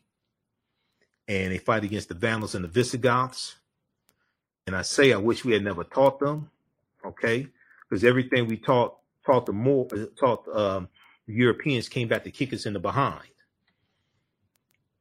George G.M. James talks about the Moors and stolen legacy. He said the Moors were the custodians of the ancient Egyptian mystery system. The Moors are taking the teachings from the Nile Valley region of Africa into Europe, and this is going to bring Europe out of the Dark Ages.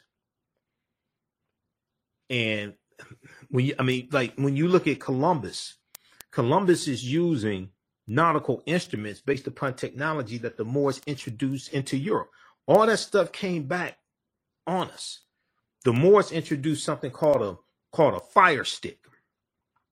Dr. Jose Pimienta-Bey talks about this. They introduced something called a fire stick, which is a long stick that fire fire one projectile. The, the Europeans are going to take this and create the first, really the first firearm in Europe in uh, mid 14th century AD, right around 1346 AD. So when they're when they're going into these lands and conquering people, they're taking firearms, the cannon, the Bible, alcohol, disease, all types of things. All this stuff comes back. to All that, all, all of this comes back to kick us in the behind.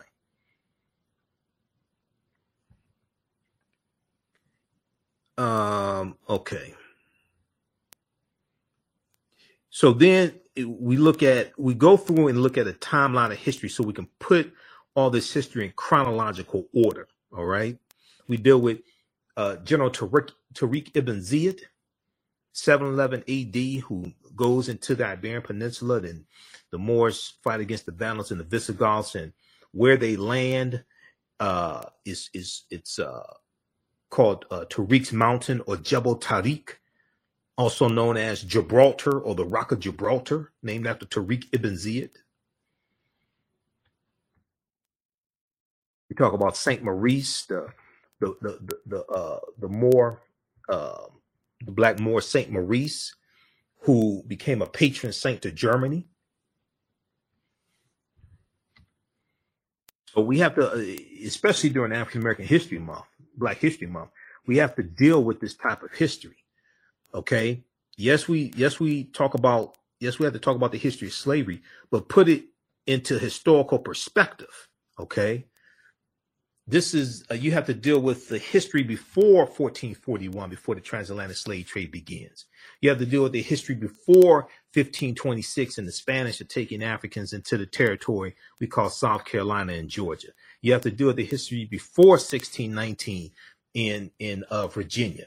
And and the 20 and odd africans are uh, on the white lion pirate ship in exchange for food and water and supplies. You, you we can't start our history conquered by Europeans shackled in chains. Okay, our history doesn't begin there. And if you think that your history starts in, in slavery, you'll mistakenly think anything you do after slavery is somehow uh, progress. These are the national flags of uh, Corsica and Sardinia. Okay, the um, uh, French island uh, of Corsica and the uh, Italian island of Sardinia. They have the Moors heads on them because the Moors were in those areas, and it took a monumental effort to conquer the Moors. So they're, they're, they have the Moors, the African Moors heads, on their national flags today. When you research this, they still have them on their national flags today.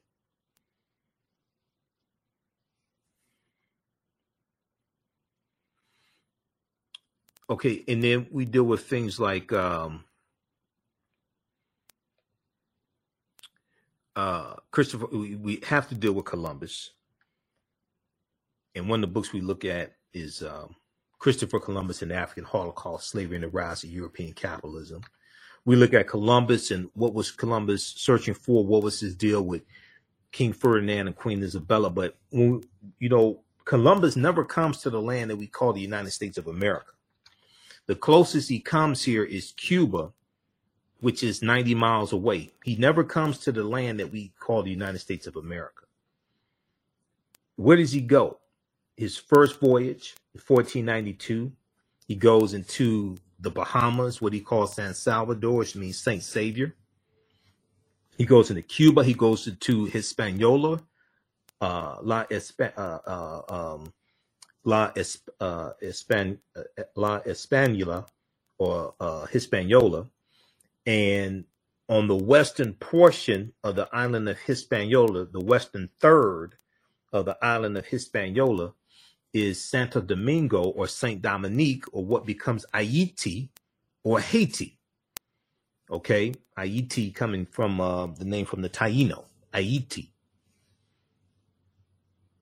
And then we know that the um, we know France is going to take over uh, Haiti okay, take over call they, they'll, take, they'll take over that Western Third, call it Saint Dominique, and then you know you have the Haitian Revolution, 1791 to 1804, and the Haitians are going to call it uh, Haiti. Those Africans are going to call it Haiti, but because of the Haitian Revolution, and because um, partly because France is spending so much money about to go bankrupt um fighting the Haitians, they sell the land that they have here, the Louisiana territory, 828,000 square miles of land for less than three cents an acre.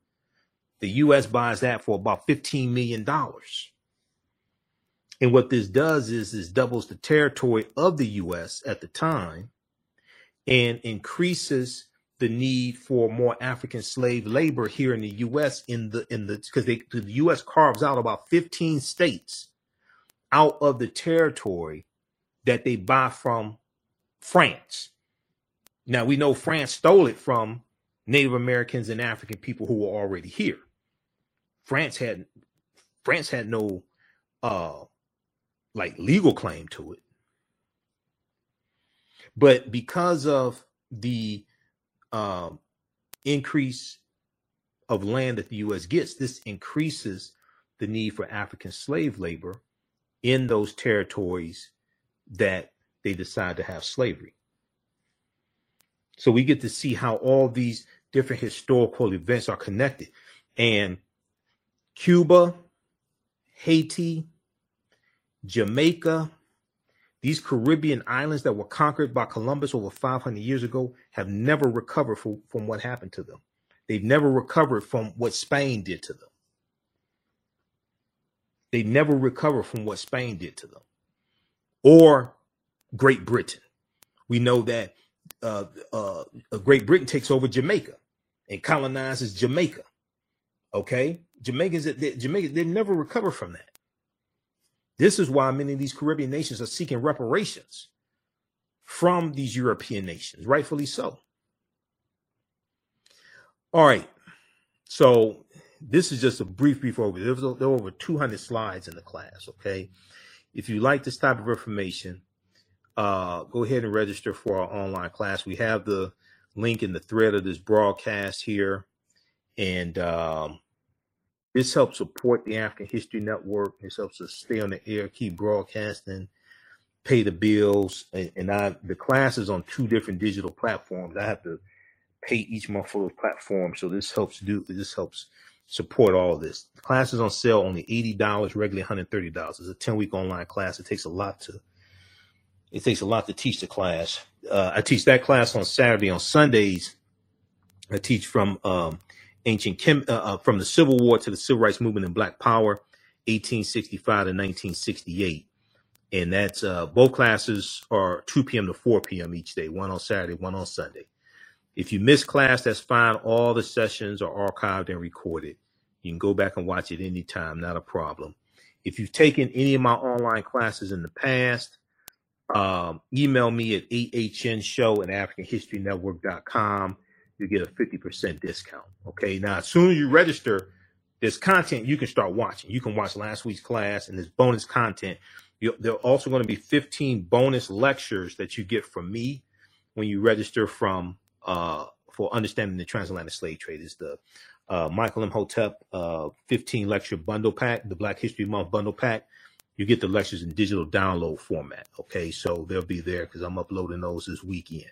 So you get 15 extra lectures. So it's a huge value that you get. Now you can register for both classes. We have a uh, bundle pack where you can register for both classes for only $120.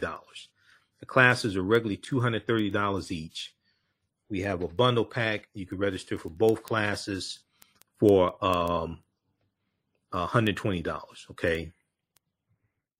And if you've taken any of my online classes before, and I've been teaching these classes since uh, 2017, un- un- understanding the transatlantic slave trade, I've been teaching that on and off since 2017.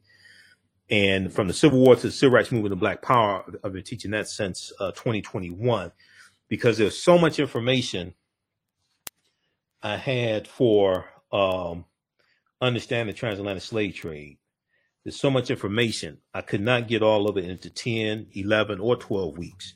So f- from the Civil War to the Civil Rights Movement and Black Power, I had to split that up. Now, see, this is the this is the binder that I use for the second the second class where we deal with history from. Uh, we start with the Louisiana Purchase in 1803. Okay, but this is this is the binder. Everything from the Louisiana Purchase to the Missouri Compromise of 1820 to the Kansas Nebraska Act of 1854, Mexican American War 1846 1848, Treaty of Guadalupe Hidalgo 1848. We did all that in the second class. So so we can go through and analyze history in uh see Dr. Leonard Jeffries is one of my teachers. So when he teaches history, he teaches history in 50 year increments. Okay. So this is where I learned this from. So we go through in each class with uh, from the Civil War to the Civil Rights Movement, 1865 to 1968. We go through and look at history in 10, 15, 20 year increments. There's a timeline of history that we look at, but then we go through and break this down to understand what led to the Civil War taking place.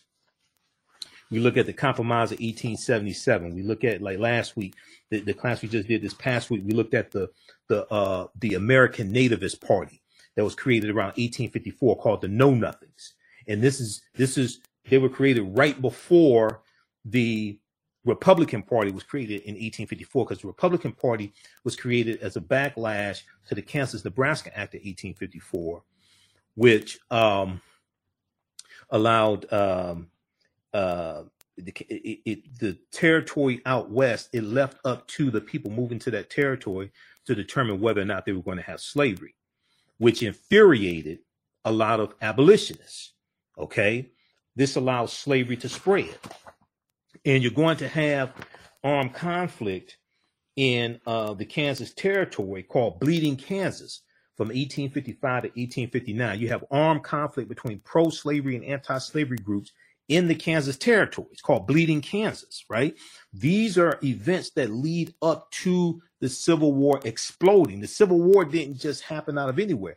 They were trying to keep a civil war from happening. Going back, when you look at things like the Missouri, the, the Missouri, uh, Missouri Compromise of 1820, which dealt with organizing the land that the U.S. got from the Louisiana Purchase of 1803, and the Missouri Compromise of 1820, uh, it allowed Missouri to come into the Union as a slaveholding state and allowed Maine to come in as a free state because they kept a balance between slaveholding states and free states. So in, uh, in 1820, there was 11 slaveholding states and uh, 11 free states. So they kept a balance, but the Missouri, the Missouri Compromise passes Congress. Okay, this is this becomes law, passes Congress, and it states that slavery is prohibited in the remaining territories. Okay, this is organizing that land that the U.S. got from the Louisiana Purchase. Well, in the Dred Scott decision, March 6, 1857, U.S. Supreme Court's rule, the U.S. Supreme Court rules that the Missouri Compromise of 1820 is unconstitutional, which nullifies Dred Scott's argument because Wisconsin was one of the territories that Dred Scott was taken into. Wisconsin was free territory because of the Missouri Compromise. The U.S. Supreme Court ruled that the Missouri Compromise is unconstitutional. Now, the Kansas Nebraska Act of 1854 is going to replace the Missouri Compromise, but here you have the judicial branch of the federal government interpreting law from the legislative branch of the federal government, and they nullify Dred Scott's argument. A lot of people say, oh, they said, you know, no black man has a right, another white man has to uh, uh, honor, and uh, black people can never be citizens, things like this. They don't they don't read the rest of the ruling. They they rule that the Missouri Compromise is unconstitutional. So that's 1857. Now that's after the Fugitive Slave Act of 1850 became law, which is part of the which is part of the Compromise of 1850, which dealt with five bills to organize the land that the U.S. got from Mexico after the Mexican American War ended.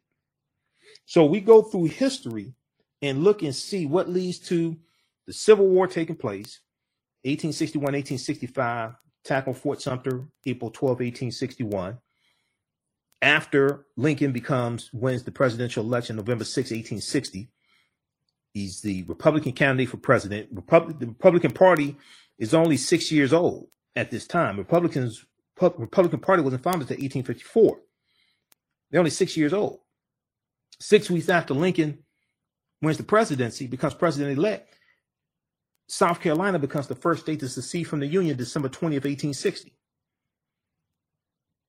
And this this is going to lead to the Civil War exploding. Then we deal with, with the Reconstruction era, 1865, 1877, which is not taught a lot in schools. And teachers don't really know about the history of Reconstruction. Okay? Teachers really don't know about the history of Reconstruction. Um, so I'm gonna show you this, and then we got to get out of here because I have a lot of work to do, and I have to teach two classes this weekend and do a presentation and I have to do Roland Martin Unfiltered on Friday. And I, have to, uh, I do my radio show Sunday night, uh, 9 p.m. to 11 p.m. Eastern Standard Time, the African History Network show. So on Monday through Friday, 11 p.m. to midnight, but Sundays we're on 9 p.m. to 11 p.m. Okay, so let me close this here. Time Magazine has this piece. I talked, I did a presentation for uh, Tech Town here in Detroit. Um, what was that Tuesday, Wednesday? Did it Tuesday, Tuesday for Black History Month. I did a presentation for them. I was on a panel discussion dealing with reparations for Zeta Phi Beta Sorority Incorporated on Wednesday. Today was my slow day, by the way. Today was my, the way this week is going. Thursday was my slow day. Uh, this article right here from Time Magazine. We talked about it before here on the show. This is crucial. The new report finds that 45 states are failing to teach students about the period that shaped race relations after the Civil War. This is dealing with Reconstruction. This article is from January 2022. Okay, from January 2022.